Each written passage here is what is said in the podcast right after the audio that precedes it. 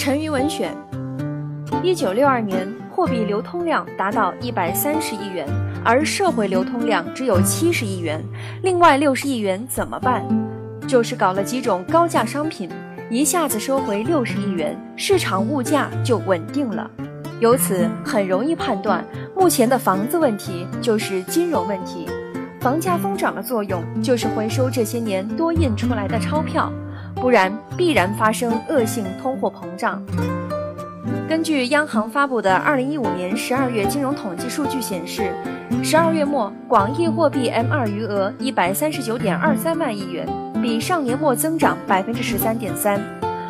中国发了这么多钞票，为什么从基本生活用品来看，通胀率似乎不高呢？我认为主要是因为消费物价指数 CPI 当中没有将房地产计算进去，美国是将房地产价格计入 CPI 的。如果房地产价格上涨被计入 CPI，中国的通胀率会相当高。根据国家统计局发布的数据显示，深圳房价与去年同期相比暴涨了百分之五十七点八，上海涨幅为百分之二十五点一。北京涨幅为百分之十四点二，深圳被评为全球房价上涨最快城市，新房均价目前已高达每平方米五万元，全国最贵。如果每个月你在深圳挣三万元工资，扣除五险一金和个税后，到手约两万两千五百元现金，不吃不喝也不够买半平米的商品房。From 怎么看？To 怎么办？要么房子涨价，要么馒头涨价，你说涨哪个？房价涨，顶多是有人骂娘；食品价格大涨，就不光是群众骂街的事儿了。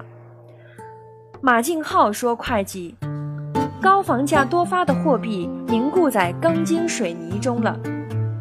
由于高房价。”老百姓的大部分货币凝固在钢筋水泥中，让央行在大肆印钞的情况下，却能够轻松地抵御通货膨胀的压力；让财政部在经济下行的情况下，却能够确保财政收入的增长，特别是减轻了地方政府的财政压力。因此，可以这样讲：通货膨胀相当于政府偷偷从百姓钱包里拿钱，其本质就是相当于征税。很多国家干脆把通胀叫通胀税。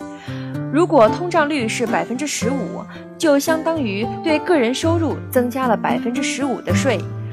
试问，能不能反过来说，通货紧缩相当于政府悄悄地往百姓钱包里塞钱？其本质就是减税。在通货紧缩的社会里，老百姓的财富能够得到很好的保护。但为什么那么多主流经济学家反对通货紧缩呢？说什么生产价格指数 P P R 呈现连续负数不妙啊，仿佛在他们眼里，物价下降就是洪水猛兽。说到底，我看他们是为了迎合政府喜欢印钱的嗜好，所以不遗余力地鼓吹政府赶紧放水印钱，让物价涨起来，让钱更不值钱。因为越是弱势群体离超发的钱越远，通货膨胀对他们越不利；相反，越是强势群体离超发的钱越近，通货膨胀对他们反而有好处。另外，在通货膨胀中，越是有钱人就更能够利用资产价格的泡沫掠夺资源，然后又通过萧条让资产泡沫破裂，这样循环往复，完成一轮又一轮财富的掠夺。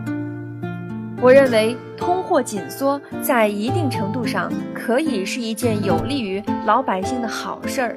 一个健康发展的社会应该是既能够享受低物价，而且经济也能够快速发展。但很多经济学家认为，通缩会阻滞经济增长，增加失业。为什么发展经济就非得要放水，采用通货膨胀政策来刺激呢？